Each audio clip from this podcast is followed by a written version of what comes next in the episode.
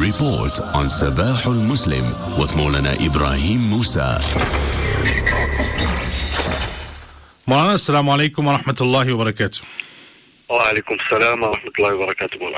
So Israeli settlers go on a violent rampage in Palestinian town. Yes, this happened just last night, and it's uh, absolutely harrowing, very disturbing development. Hundreds of settlers uh, escorted by Israeli uh, uh soldiers uh, went into the Palestinian town of Hawara, uh, which is very close to Nablus.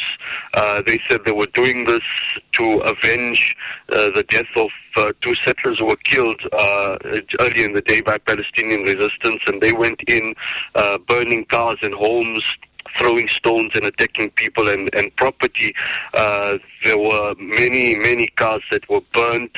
Uh, ambulances and fire trucks who went there to respond to this Israeli violence were also attacked with stones. Uh, there were many Palestinians were stabbed or hit by metal rods. And uh, the most disturbing part about what happened last night is, uh, you know, sometimes a differentiation is tried, uh, is, is attempted to be made between soldiers and settlers, but uh, people describe this as an organized effort between the soldiers and the settlers, where the soldiers escorted this mob of violent settlers and uh, simultaneously shot at Palestinians who tried to defend their homes and properties uh, from from the settlers. Uh, at the end of the evening, uh, there were more than 100 Palestinian uh, owned vehicles uh, that were burnt, 35 Palestinian homes that had been burned down, and uh, 300 plus Palestinians who have been injured. Uh, one Palestinian sheikh who just re- re- recently returned from Turkey, where he was assisting in aid efforts, he was killed, and his death most violently captured uh, on camera. Uh, this comes on the back of uh, an Israeli settler leader who had tweeted that we need to wipe out Hawara, which is kind of language that fits the description of the new government, which has been described as the new Nakba government. And that particular tweet was liked by Bezalel Smotrich, uh, the minister in the Israeli government. And it's no coincidence that just earlier in the week we had uh, the Israeli government transferring large sections of the administration of the uh, West Bank to Smotrich himself, uh, which uh, is effectively seen as a move of annexation. So under this deal, uh, which was inked and which was part of the coalition agreements pri- prior to the Israeli elections, uh, Smotrich now has broad authority over civilian issues in the West Bank.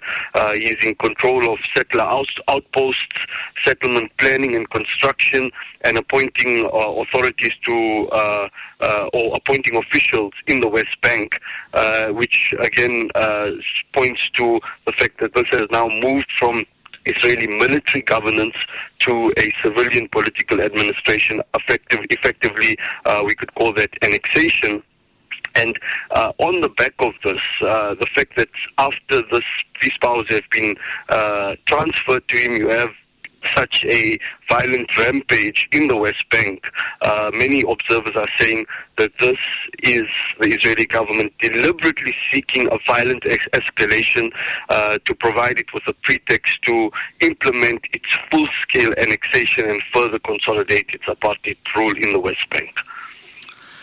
Now, tell us about a disturbing series of developments in the past week.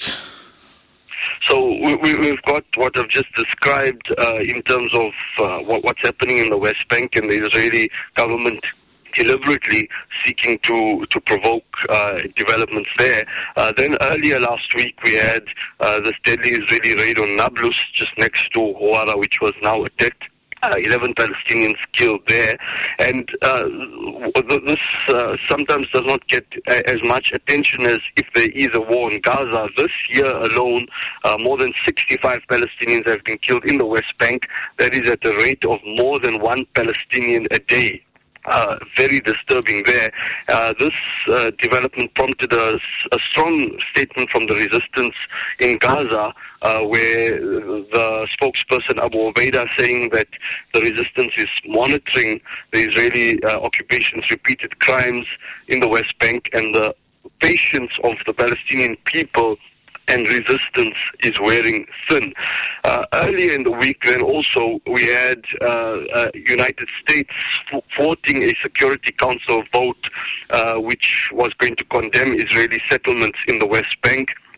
And uh, instead of that, uh, the U.S. reached out to the UAE and the Palestinian Authority who had drafted this resolution, and they reached a deal with them to shelve this resolution uh, in, in favor of a non-binding statement. So the Security Council did issue a statement saying it expressed deep concern over the Israeli announcement but it uh, was not binding and it avoided any mention of the occupation or Palestinian rights. But I think what uh, was most shameful about this is how the PA, which drafted this resolution in the first place, immediately backtracked and obeyed U.S. instructions to withdraw the resolution in favor of certain guarantees uh, that were offered from the Israeli side, and then uh, making this all the more apparent there were reports that uh, Palestinian leader Mahmoud Abbas and Israeli Prime Minister Benjamin Netanyahu have been maintaining a high-level secret back channel uh, for several months. And uh, even before Netanyahu came to office, according to these reports, uh, Abbas reached out to Netanyahu's office through the Biden administration, saying that uh, when he comes to office, despite this being the most right-wing government in the Israeli history, the Palestinian Authority is willing to work with the new prime minister.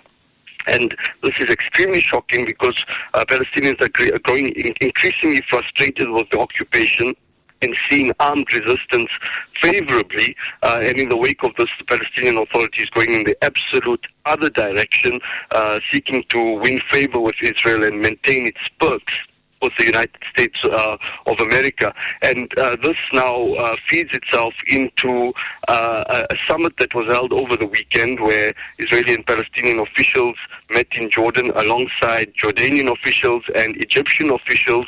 And they said that they are willing to prevent the escalating violence in the West Bank, uh, and uh, the, this uh, the, the, plan that is proposed here is that the Palestinian Authority is going to once again try to instead of the Israelis sending the troops into the West Bank, uh, the Palestinian Authority is trying to deal with this resistance on behalf of Israel, and 12,000 Palestinian security forces are now going to be trained in Jordan uh, by the Egyptians and the Jordanians uh, to be able to quash this resistance. So, in the wake of very blatant Israeli cl- crimes, we're finding betrayal of the Palestinian cause from the inside. Uh, no more, uh, no more blatant it can get than this. And then Palestinian medics shock on discovery that uh, a deceased patient he was attending to was actually his father. Uh, this comes, Maulana, from what had occurred in, in Nablus, which I referenced earlier, this Israeli raid that killed 11 Palestinians. And uh, when this raid had occurred, uh, it happened at 10 a.m. in the morning uh, at a peak time at the uh, old city of Nablus uh, market. And uh, what, what's most shocking here is the way the Israelis did it. They came in uh, disguised, some as ulama, some as uh, in women's clothing, in full abayas. Uh, they entered the market carrying musallas. Uh, so, you know, it appeared that they were a kind of religious delegation and uh, they they went into the masjid in Nablus, and from there they uh, changed their disguise, and inside these musallas were weapons that they were carrying, and uh, thereafter they went on the killing spree uh, in the Nablus market as well as uh, a house in the area. Uh, now, one of the people who were in the Nablus market at that time was uh, uh, a man by the name of Ab, uh, Abdul Hadi al-Ashkar, and when the Israelis stormed, he sustained a shrapnel wound to the heart and was immediately rushed over to the uh, An-Najah uh, rather uh, hospital in in Nablus. And the, the medics at that time, sensing the emergency you know, just went immediately to the chase and uh, tried to attend to the patient, uh, not really focusing on who he was. Uh, but after they, all the efforts had failed, it was announced that he, he had passed away.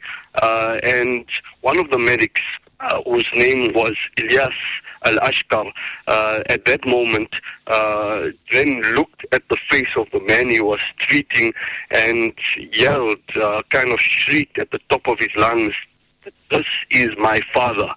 And uh, one of the other medics uh, tried to calm him down, saying, is this really your father? And we showed him an ID card of the patient that he was treating, and Ilyas said, yes, this is indeed my father.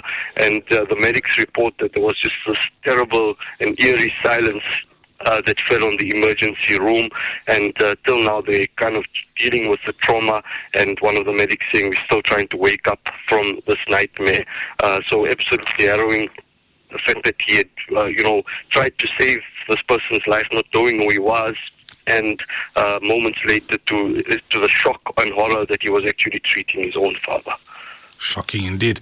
Mullah, Jazakumullah for your time and for the update. Always appreciated.